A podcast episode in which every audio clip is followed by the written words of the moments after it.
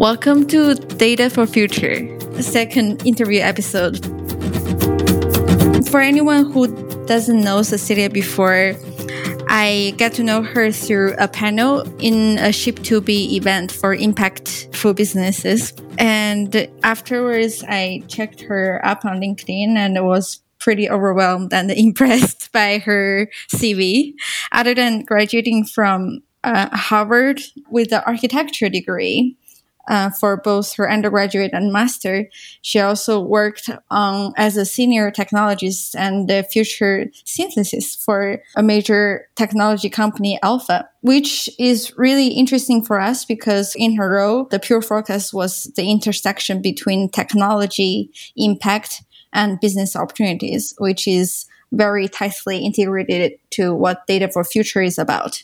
And on top of which, Cecilia is also a very active member of the community and a really successful startup founder. Three of her founded projects in, if you live in Barcelona, you've probably heard of it. The Mob, Maker of Barcelona, Fab Cafe, and All Women Tech. I think if I would like to sum up, I think all three business uh, create a community for either entrepreneurs or lifelong learners to find a place to to be creative and innovate together. Uh, so without me talking too much, I'd like to start welcoming Cecilia and by, start by asking you a question. Uh, upon the last time we talked, you mentioned that you're actually studying a data science course in your own school, All Women. So uh, I'd like to know what aspect of data that fascinates you that bring you to uh, taking a course at this point of your career and life. well, uh, first of all, thank you so much for having me. It's it's an honor, um, and you are way too kind with my introduction. So, thank you. um, regarding your question about why I'm interested in data, um, for a couple of reasons. Uh, first of all, I wanted to go through the program myself to to have a firsthand experience of what it is like to go through this as a student, um, having created the school, and uh, and to be honest, when we created the school, we the one of the major reason is to funnel more women into into tech field because I remember a few years ago before we started the uh, All Women, we went to a, um, a, a, conference where 26 out of the 27 speakers were men, and we figured out mm-hmm. that that that's just not that shouldn't be you know the, the scenario. So we wanted to change that, and so and I wanted to go through the school to see if in fact we are uh, training them properly so that we can create the pipeline for these women to go into tech. And so that's one reason. Another reason is because I've been reading up a lot about gender uh, and, the, and, and, and data gap in gender, and it is overwhelmingly biased against women and minority groups, and um, and that's very discouraging for me. And uh, and as we all know, and we have had this conversation you know, as a, a, general public, we know now know that data is, you know, equivalent to power, and everyone says data is the new oil. If in fact there is, and not if actually, it, this is the fact that there is a lack of data and there's a lack of representation of women in data, that means that we are lacking the power to make the change that we need. So um, this is the second reason why I wanted to learn more about how I could leverage data, first of all, to see it, to understand it, and second of all, to see how we can introduce change into the system, whether it mm-hmm. is in, uh, through algorithm, wh- whether it is gathering more data, or whether it is creating more technologies around around that. Super is very fascinating to know because in our episode six, I believe we did one production on data and gender bias, where we mainly uh, talk about the ideas, meaning from the book Invisible Women. Yes, and love it. Is, uh, I'm big fan, big fan. So it's really fascinating to see in real life people are acting and combating those existing biases, and we are moving toward the good direction. I was actually in one of the inauguration events for all women, I think last year, if I remember it correctly. Uh, and up to now, I know the community has just grown so much. And every time I go to your fascinating events, I always get to meet all those like curious minds who want to dive into technology and want to like earn a career for themselves. So since the founding of All Women, what would you say is the biggest accomplishment of the group or the community? So first, first and foremost, I have to say uh, I want to give credit to Laura Fernandez, who is currently the, the found, my co-founder and the CEO. She has been got sent, and she has done everything, and she has made All Women to what it is now. So I'm, I'm more of a almost like a, a participant more than I am a, a watcher, basically, mm-hmm. more than more than actively participating. So I have to make sure that she's you know on the on the radar for a lot of the people. So I think all women wasn't our first attempt. We this has evolved uh, in a couple of iteration.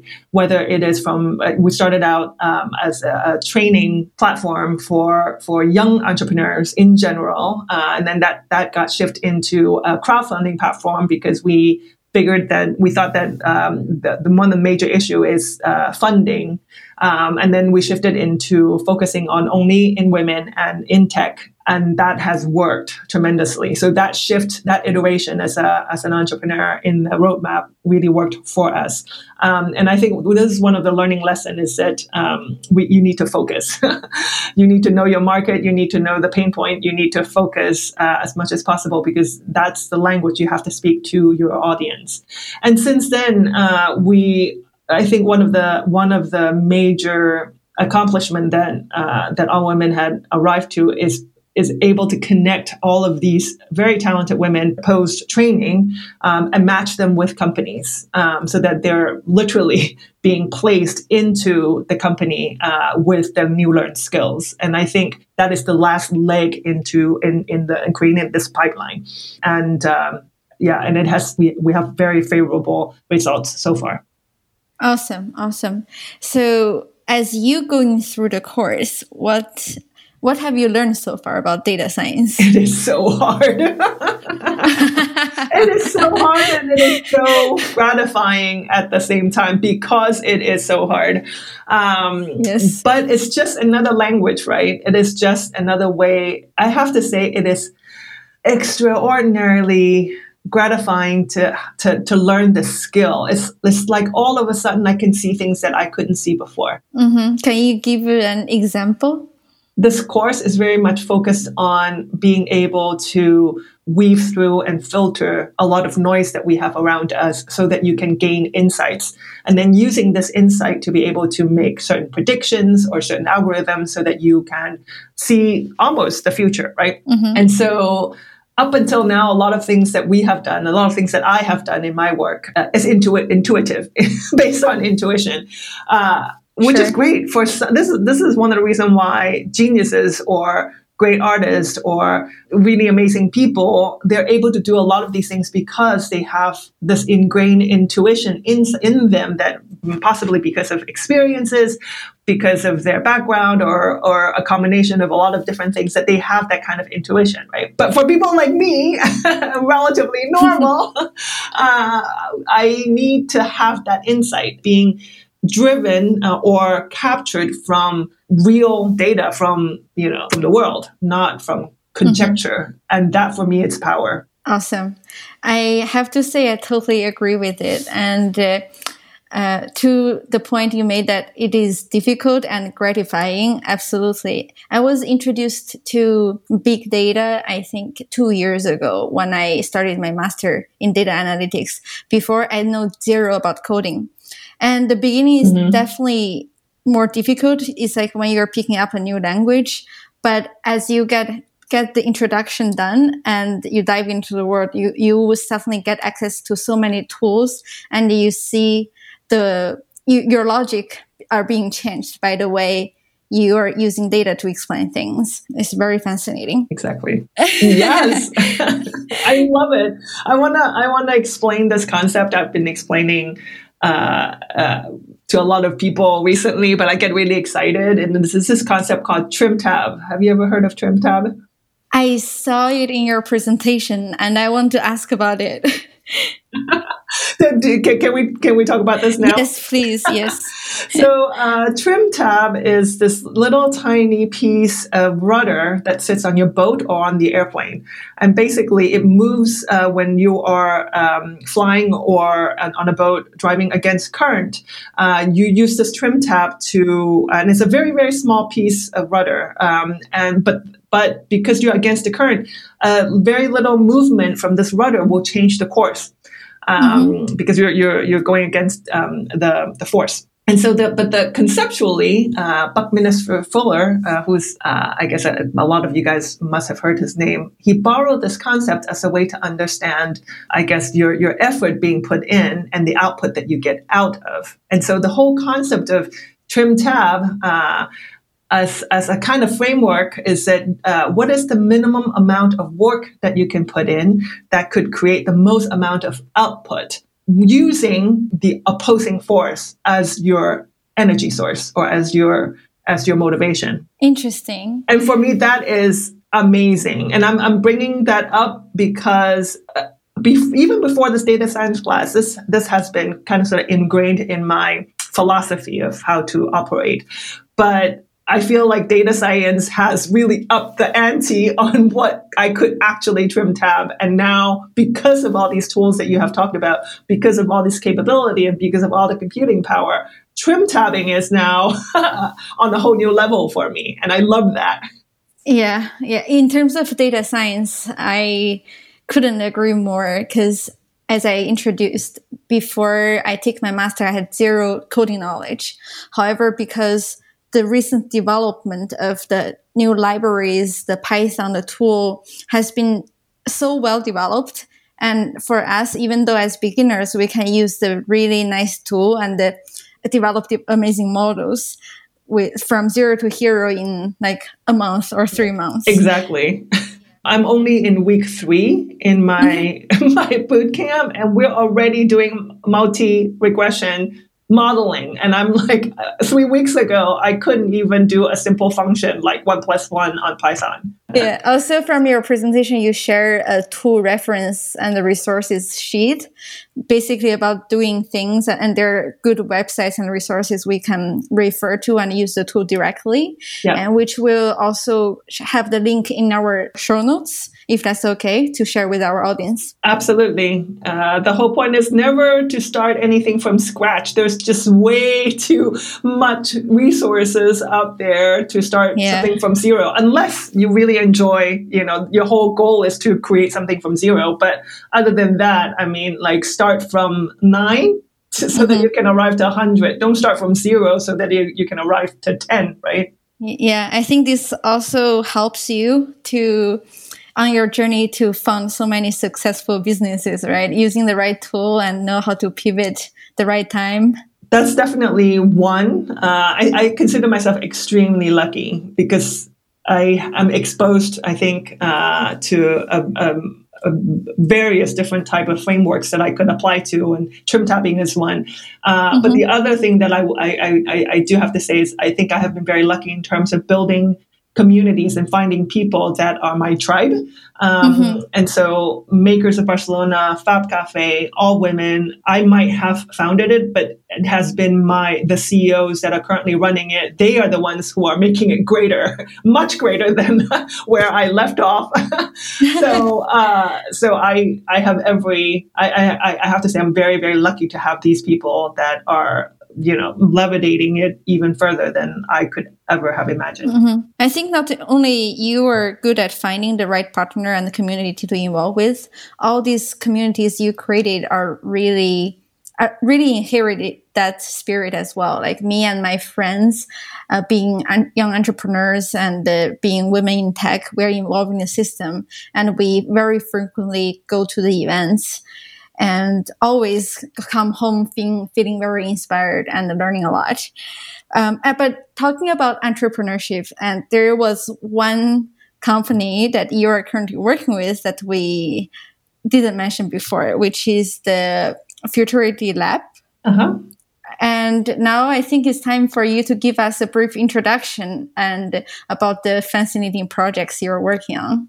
Uh, so I'm uh, because I, I like to create things. Uh, you, so you can see like multiple different startups and then working with companies. I, I like the beginning of things, and so uh, a couple months ago, uh, literally in March, two months ago, uh, we started a new initiative, and we're calling it Futurity Studio. And Futurity Studio is a future-driven research and design studio and basically, what we do is we do a, lot of research and analysis on various topics that we, we, we pre choose ourselves. And within using these analysis as points of references, we then create future uh, casting or, or uh, what we're calling future artifacts. And so we uh, create scenario scenario planning around a future horizon about maybe 10, 15, 20 years from now. Um, and then we create objects and artifacts out of those contexts based on those um, analysis.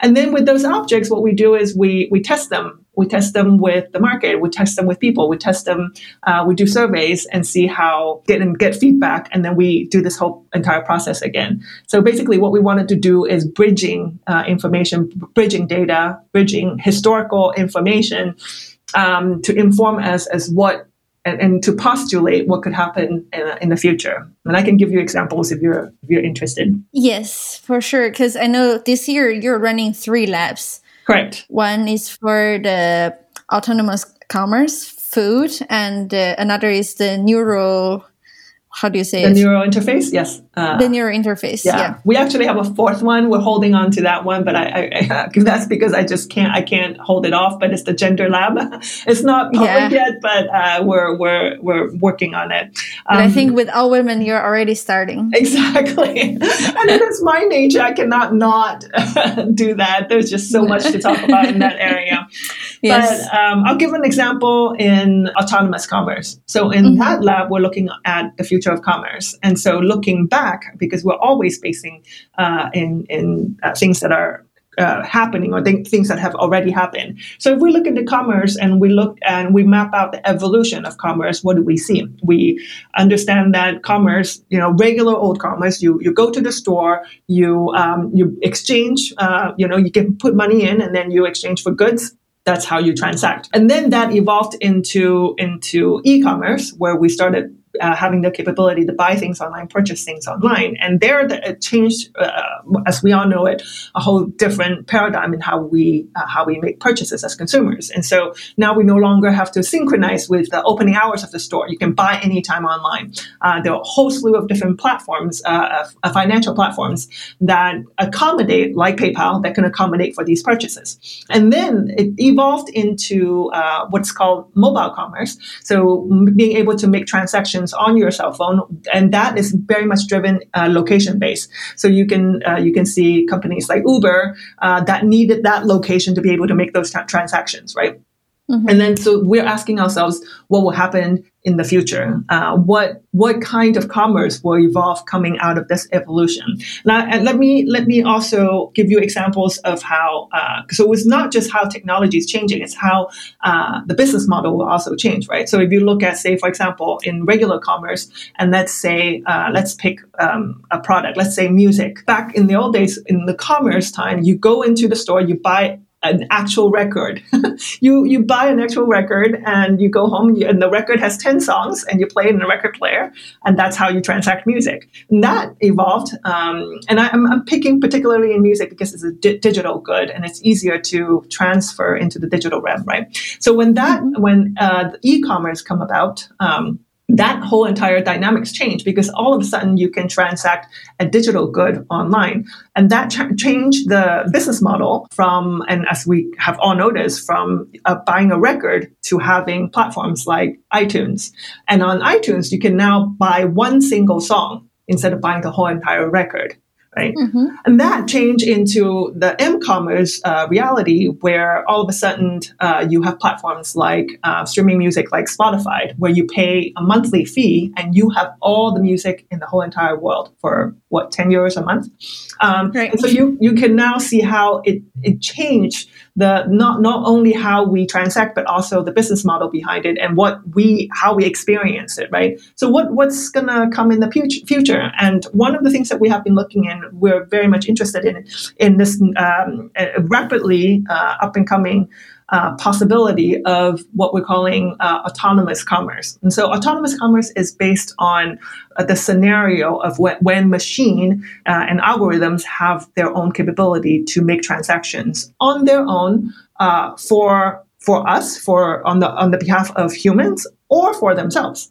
So I'll, I'll, give you an example of what what how can machines transact, or why would machines be interested in transacts on their own? So, say uh, I have an autonomous vehicle and you have an autonomous vehicle, and they could communicate, and they're on the same road together. You are somehow in front of me, and you you as an autonomous vehicle, uh, I am in a in a hurry. Uh, my autonomous vehicle can transact with yours so that they could just say, I will pay you X amount of money for you to move over so that I can move forward without us human inter- intervening. And so they can transact on their own and they can just make to an, an agreement on their own. And then they could, uh, the, the machines will come up with an, an agreement.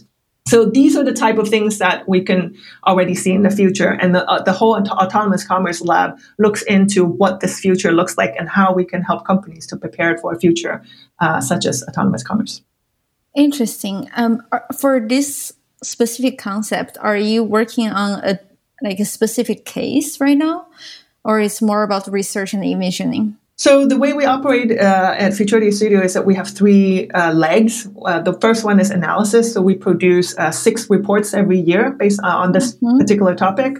Uh, they could be industry specific, or they could be um, they could be more in depth look into the topic. The second thing that we do are artifacts, and these are objects that are designed in the future space, but based on the the insights that we have arrived to. So mm-hmm. these artifacts could could be, I'll give you an example. Uh, one of them, we're calling it transaction membrane. And so this is a physical space where you can imagine uh, in the future. Right now, for example, um, Amazon, they delivered at your door. If you're not at home, they might just leave it at the door. Or they're even developing a, a smart lock where they could come into your house and leave stuff, your, which is extremely creepy for me. but but that, that is the REM, right? Uh, we need a space where we can transact these goods when uh, not synchronously think that's the word, but you, you understand the idea. Yes. So in this future space, how would you be able to transact things when you're not at home or when, when they're being delivered? And we're postulating that there might be this transaction membrane in the future where almost like a, a foyer, uh, like a, uh, in Spanish we call it recibidor. I don't know what mm-hmm. you, like an, um, in the entry of your house uh, where they can leave your goods and then you can but you can lock up and and uh, on the other side. But what, yeah. what if we take that to a next level? What if your appliances also have an in and out? So what if your refrigerator has uh, has a door that faces exterior that that Amazon can have access to and can deliver your groceries directly in the refrigerator. And you have access to the interior and you can get your food that way. Uh, but let's push that even further. What if your ovens? What if your trash bins? What if your, you know, every single item in your house that have any kind of transactions with the outside world could be situated inside this transaction membrane. And what does that mean in the future when you have absolute fluidity in terms of what comes in and out of your house? And you can push this as far as mm. possible. And we have we have thought um, in in our analysis of uh, possibilities of this. But this is just this is giving you a glimpse of what is what we consider as artifacts coming out from the insights that we have um, we have taken from from the analysis. Okay, maybe it's because of my lack of imagination, but I it's difficult to imagine all my home appliances have and like they are facing outside or they are attached to the wall somehow, you know. There could be there could be a, a mid mid um, chamber where all of this is being uh, negotiated or navigated on on, uh, on it intelligently, right? But mm-hmm. if, you imagine that this is your house, um, and appliances will have to be greatly reinvented and redesigned to adapt for this type of behavior. Um, so a lot of these things are provocative. Um, a lot of th- these things are questioning how we as consumer will use this uh, will, will be part of this world and how corporations and, and big companies will redesign for this type of world if this is the type of world that we want right? So mm-hmm. one of the things that uh, it, it is not so much about uh, the membrane itself, the artifact itself, as much as the questions that are being derived from uh, having a, a transactions uh, like this. So one of the reasons why we're thinking about having um, very fluid transactions or very intelligently um, uh, uh, managed system is because we wanted to look in if let's say that we call this exchange inside outside the metabolism of your household. Uh, and essentially that's what metabolism is right? To, to regulate right. your body of like exchange of uh, things that are coming in and out. The whole idea is that if we can can we if you have an intelligent system that could um, that could optimize this could we reduce uh, food waste? Could we better manage our recycling capabilities? Mm-hmm could we uh, shared our you know resources better? Um, and these are some of the questions we wanted to address uh, based on the concept of uh, having a transaction membrane. Yeah, I really like that part. That's where you link the technology and business into the impact. Yeah, I was listening to your description and the, the first idea pop into my mind is yeah, it would be nice to have this membrane space for the trash in my house, then I will save a lot of uh, trips to the cash trash bins and we can recycle better. Uh, but it's really mind opening to see how there, there's profession and company existing and they focus so much on innovation and work on the moonshot projects to envision the future. I think as I started my entrepreneur journey a year ago, I started with very moonshot ideas, but little by little, I realized the limited resources and the knowledge base I have as of now. So I kind of get my circle smaller and smaller. It's very good to see, get out of my current circle and see, okay, innovation and uh, creativity is still like very important for business development. Oh, absolutely. I think yeah. it's uh, it's also very hard for companies to innovate. Uh, in uh, I'm not saying that companies aren't innovating. There are a whole lot of companies doing out there, but uh, I think innovating and executing are two separate two separate things. Uh, mm-hmm. Unless you are a massively you, unless you're a massive company and unless you are um, have all of the resources in the world, uh, mm-hmm. you can't do both at the same time. Mm-hmm. Um, so you, you're either innovating or you're executing uh, at any given moment. Um, and so being able to being able to juggle between these two and know when when to innovate and when to execute is crucial because without execution then you are just postulating but without innovating your execution will be dead um, so it's, it's a game that you have to learn how to play yeah sure thing and just to continue on the autonomous commerce, I remember during the panel of Ship2B, you mentioned also this concept of how in the future, uh, when we are shopping on certain platform for a good, not only should we pay for the price of the good, but also we need to pay for the environmental impact and the, like the whole supply chain from transportation, CO2 emission, the labor, like every aspect about sustainability about one product. I don't know if I yes I express myself. Absolutely. Mm-hmm. so this is this is one of the another thing that we're looking into autonomous commerce. So right now, if you look at our supply chain, every every single person knows that supply chain is is really really a complex map of you yes. know let's just take something as simple as bananas you have the the farmers the growers then you you send it to probably the um, uh, some kind of a factory to to um, handle this the, the, bananas. And then they're being uh, sent, sent to distributors distributors to supermarkets supermarkets to either restaurants or to the consumers right? And this is a simple simple straightforward supply chain. There are much more complex ones. And i'm mentioning this because every single time there's an exchange of hands and this is this is true in every single uh, systems out there.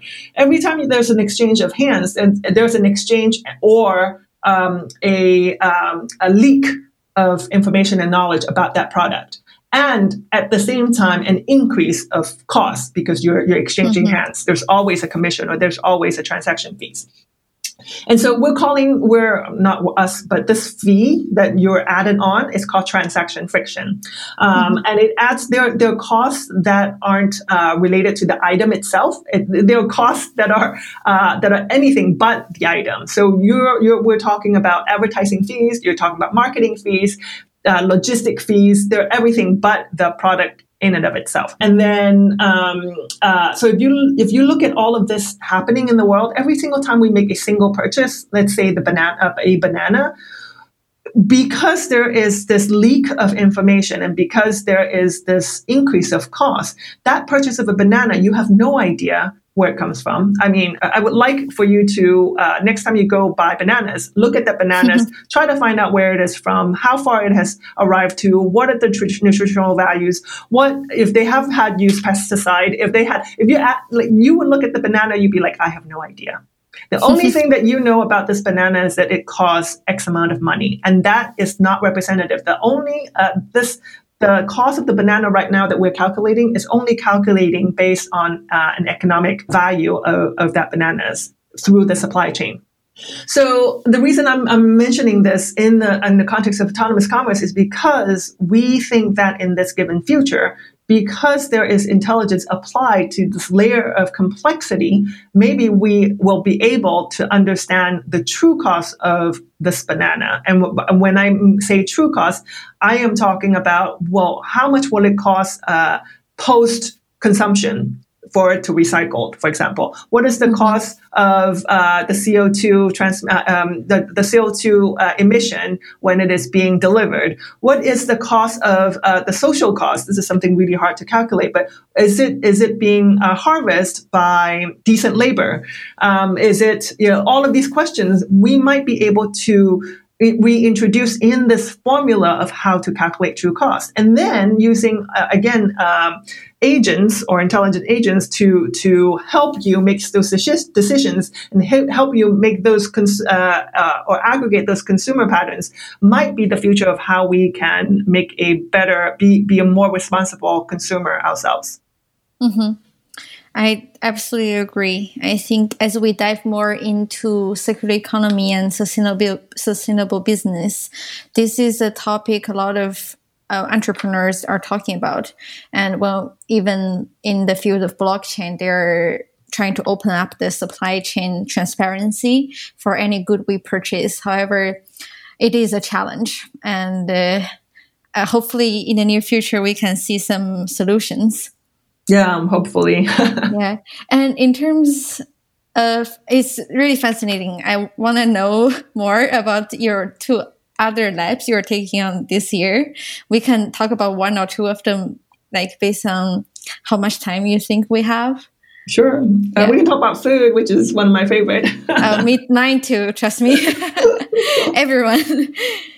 Sure. Um, so the, our food lab, which is called Foodturity, it's a play on word, um, mm-hmm. is looking on uh, obviously the, on the future of food, and I'm fascinating by this because for various reasons, um, we we're all impacted by food, right? We all eat. We all eat three meals, four meals, five meals a day. It's very uh, driven. It's, it's very ingrained in our culture it is very much an issue in, with our growing populations and the, the amount of food that we can provide.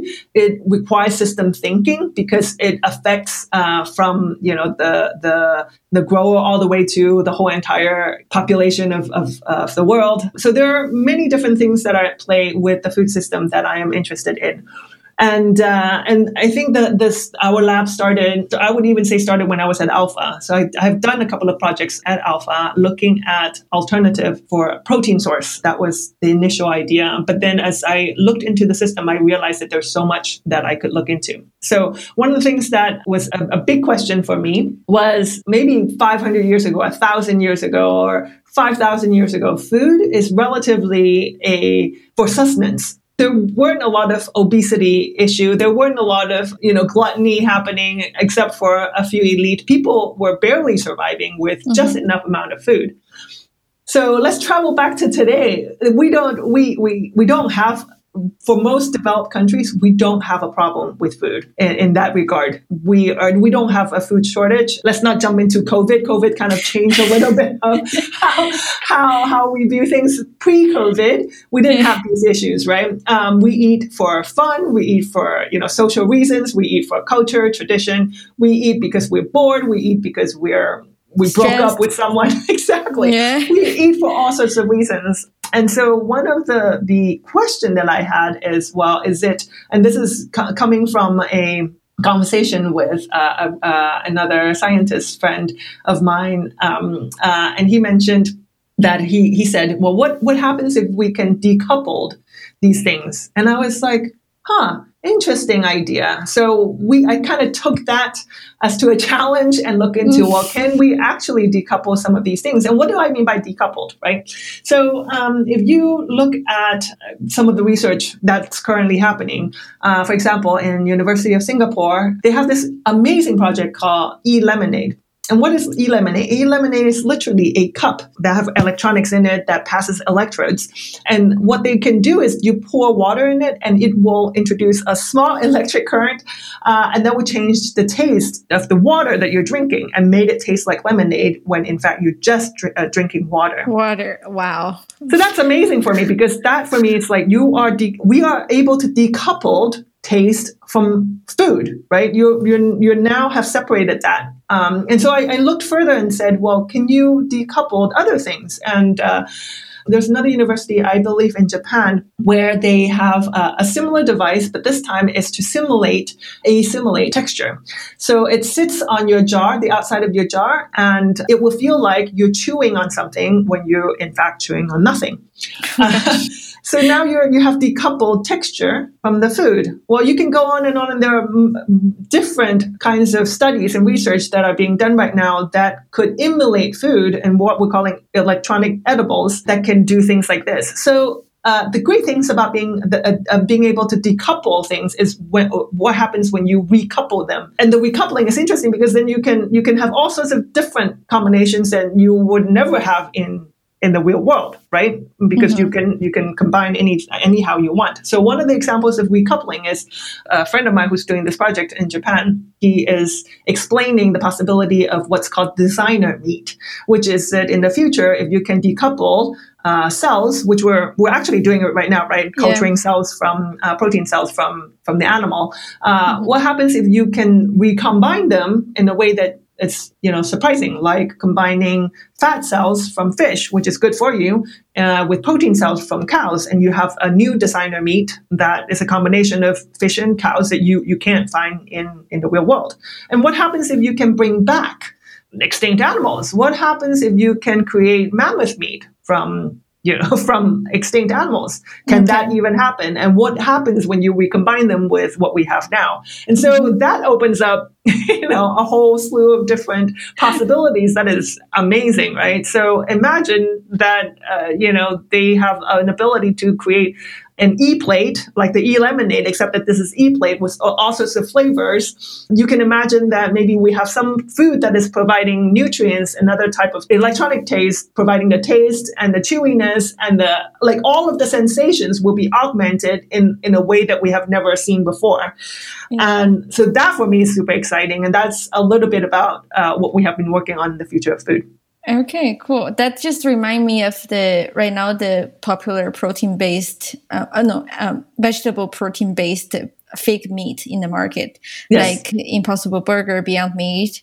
Yes. Uh, but I have to say, it, the the concept really drained a big hole in my head, and as any technology um, envision, like I, I believe there are people who are super enthusiastic, and people some people are holding it back and me here, I'm kind of taking the position like, so what facing the current food situation we have, like be it the overnutrition, obesity, um, the environment, however, my perspective is more toward we go back to nature, go back to whole food, or like or go for vegetarian mainly. Uh, so it's like dragging me, my thoughts to another direction. It, very interesting. I think I, I, do have to say that I don't think there's a singular solution. Mm-hmm. Uh, I don't think that we can adopt um, one solution for everybody. Meaning that uh, yeah. if mm-hmm. if the whole entire uh, population in the future, uh, let's say ten years, twenty years from now, with nine billion, and if the whole entire population of nine billion people are only eating vegetables, we're also in trouble yeah. So we need to hit a balance of what is what is uh, you know what what is what we can actually do. Yeah, you you have your point because I it was a very interesting discovery for me as well during an event. I met this girl who worked for I forgot the exact name, but it's an association for potatoes. And the, the whole reason that this association or company exists is because as the population growing uh, fastly until it hit a plateau. We're going to reach like 11 million. We are going to f- face a shortage of food, even right. though right now we don't feel it. So definitely right. the uh, I totally agree with you. The solution should be in th- um, in other direction rather than just one solution for all. Right, and it's it's yeah. it's even more. Um, uh, it's even more challenging when you're when you look at the amount of food that we waste on one hand, which is about 30 mm-hmm. to, to, 40 percent uh, from one spectrum, and and ha- still having people in hunger on the other spectrum, right? Right. so yeah. that's that's uh, that's a huge problem that we have to look into. And one of the reasons why I was so interested in de- decoupling food uh, I wanted to answer the question of whether if we can decouple those needs when we are when let's say when we when we're eating because of stress, we might not actually need to eat food at all. We can just go into the e-food uh, mm-hmm. possibility uh, and and replace that uh, with our kind of needs versus when we actually need new nutrients and when we need um, you know the, the food in and of itself then we can go for the food option so is there a possibility of providing for the pleasure, but without actually wasting our resources that other people might need. Definitely fascinating. Well, I'd like to also get touch upon the third lab because for me it's an idea that's even newer to me, and I'm I focus closely on Tesla and Elon Musk, and as we know, Elon Musk has a Neuralink also a very futuristic company. And I, I think your third lab, the Neuro Lab, is doing something similar. Yes. Yes. Uh, one of the reasons why the Neuro Lab is uh, fascinating for us, and, and I think it's an absolutely necessary uh, lab for for everybody is because uh, if you look back in history, and a lot of everything, sing, every single thing that we do, we look back in history and we learn from history itself. Inter- interface is the predominant um, access to consumers. So, mm-hmm. um, you know, back in commerce, uh, and this is, this one is very much connected to the uh, e-commerce project that we've been working on. But if you look at the regular commerce, the interface was the storefront. You go mm-hmm. in, and that, and, and, people have spent lots of monies in drawing people in or marketing, and, and that was kind of sort of the interactions that one have uh, for the consumer. But then, you know, e-commerce, m-commerce comes along. Those interfaces have changed where, you know, where you're talking about a laptop or mobile phones, those became our predominant interface. And now we're seeing a new shift. And that shift is towards the smart speakers. Um, and so we're, we're seeing, you know, Google Homes, we're seeing Alexas as, the predominant interface. Why is this relevant? The interface is going to be the funnel or even the, the, um, the point of entry for everyone. Whoever wins the interface war will win the next whatever war that we're we're we're up against. Mm-hmm. Um, so you th- this is one of the reasons why every single tech giant out there is investing into these these agents, these speakers, or these um, devices. And the other thing is that looking at a Google Google Home, right, comparing to how you would do searches before. Let's say I want to buy bananas, uh, and I'm using my laptop, and you would say I want to buy bananas, and it will give you the top ten search searches of uh, where you can get bananas nearby. Right, that is how we we can buy things right now. Or you can go to Amazon, and Amazon is another place where uh, they're they're funneling people to to buy things through their portal, and which is another access. Right. But if you if you look at uh, Google as a search, what will happen when you have uh, Google and you need to buy bananas? you're not going to see those 10 searches. You're not even going to see which the, the, the, supermarkets that will be selling them. Google will uh, funnel everyone through them, through the, the, their devices, and they will be the main point of entry. They will win the interface war if they have that ability to funnel everyone through their, their platform, their device, right? And so the reason why we're interested in neural interface is because after these speakers, um, maybe one or two other iterations later, the next interface, the next big interface will be the neural, anything connected to your brain. Um, and so understanding that as an interface, and this is also why we in our neural lab is NU UI RO, UI as in user interface, uh, neuro user interface um, as the kind of main understanding of how we going to interact with consumers and with other people in the future. Okay. It's getting more and more sci-fi ish, but also I can definitely see it happening because yeah, if we can imagine it, it will happen. That's my perspective. Uh, are you are you asking me whether I think this will happen or? yeah.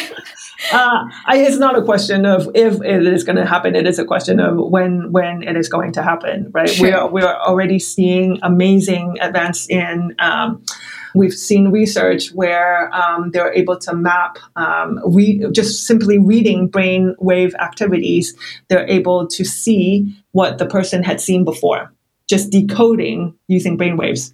So there, there will already have capabilities of how to read and, and in the future, hopefully, write uh, into into um, into brainwaves. So yeah, very fascinating stuff. All right. We, when we were in Boston, um, we visited a company called Neurables, and they're doing really amazing things where um, they have uh, virtual reality devices um, where you there's no control. So there's no. So right now, if you if you have ever used a VR device, you have these things that you hold in your hands, and that those are your hands virtually. Mm-hmm. But in this in Neurable, there, there are no devices, and the way the only way you control things in that virtual world is through your minds. So you you think of doing something and it will do it in the virtual space.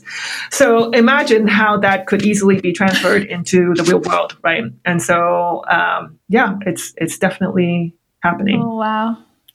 Well, just to wrap all those back, everything is powered by data and AI as we increase our data points, our computer powers. It is enabling a lot of Im- imagination to come true. Absolutely. Yeah. So after going through very futuristic topics, um, I'd like to get back to us as of now. Um, after we know about all the cool projects and the ventures you've built, and just for you as of now, when you introduce yourself to other people, how would you how would you identify yourself? Like, how do you introduce yourself? After doing oh, so many things? So hard. I think there are many, uh, like many other people. I think it's very difficult to to just have a label. I'm I'm not a person. I don't like to label anything mm-hmm. because it. I understand that the need for label because then people can understand and associate, but then labels also kind of corner people to kind of a stereotype, right? Mm-hmm. Um, and this is an issue that I have, and I'm sure you might have as well, living in Barcelona. You know, um, being cornered into a, a, certain stereotype has been uh, something that I've been facing myself. So, mm-hmm. um, so right now in this particular moment, I uh, I have been using the label of a future synthesis, and I mm-hmm. like the word synthesis because uh, the word synthesis comes from almost the opposite of analysis. So, an, an analysis is someone who's breaking uh, um, breaking apart uh, uh, something so that they could analyze it, uh, understand it in the parts. Whereas a synthesis, they put the parts together to create something new. And mm. and I tend to think of myself as someone who's creating from the parts that are being given. Uh, this is talking about things that I have uh, learned historically, um, and from whatever analysis that I have received um, into something that could be applicable in the future. I love that idea. Yeah. Uh, very inspiring. Uh, but I, I know that was a tricky question because I agree with you. When people ask me, what do I do? I find it really difficult to answer. Like, usually when you get to know someone, you tend to want to know what they do as a career, but that's also a very narrow way of defining one person. But the reason I ask you because is because I know on top of all the amazing things you've done, you're also a mom. And as a woman, I know I just want to know how you balance everything together. oh, I don't know if I balance anything together. it's never uh, balanced. it's never balanced and it's never it's never perfect, right? Mm-hmm, uh, mm-hmm. But my work and my life, they're very much intertwined. I learn a lot from my kids uh, and I apply that to work, whereas, you know, and I show them a lot of what I do. And so mm-hmm. that, you know, as, as kind of part of their education, right? Mm-hmm. And, and communication.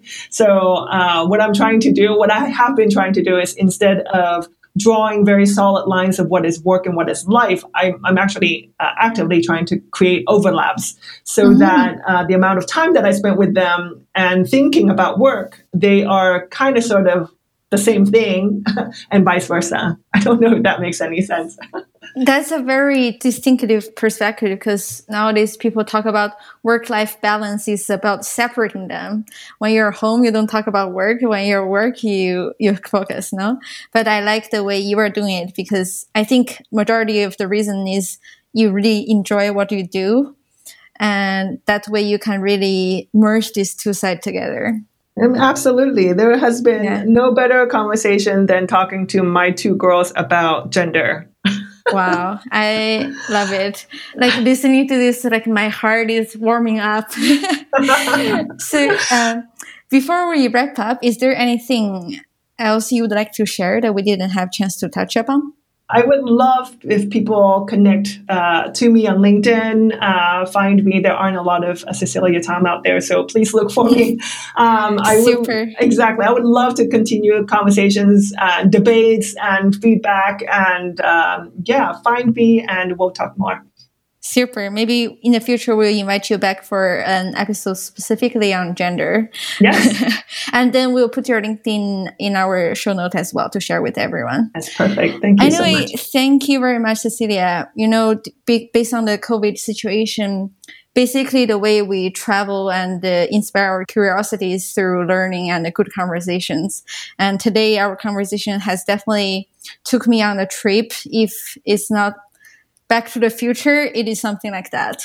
so thank you very much um, for you. the conversation, and thank we'll see me. you next time. Bye bye.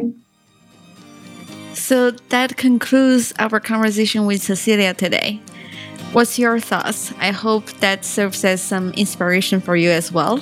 But most importantly, a big announcement is we recently published our website, dataforfuture.org. Check it out from our show notes and leave your comments, become a patron, support us, and join the community. Data for Future, we'll see you next episode.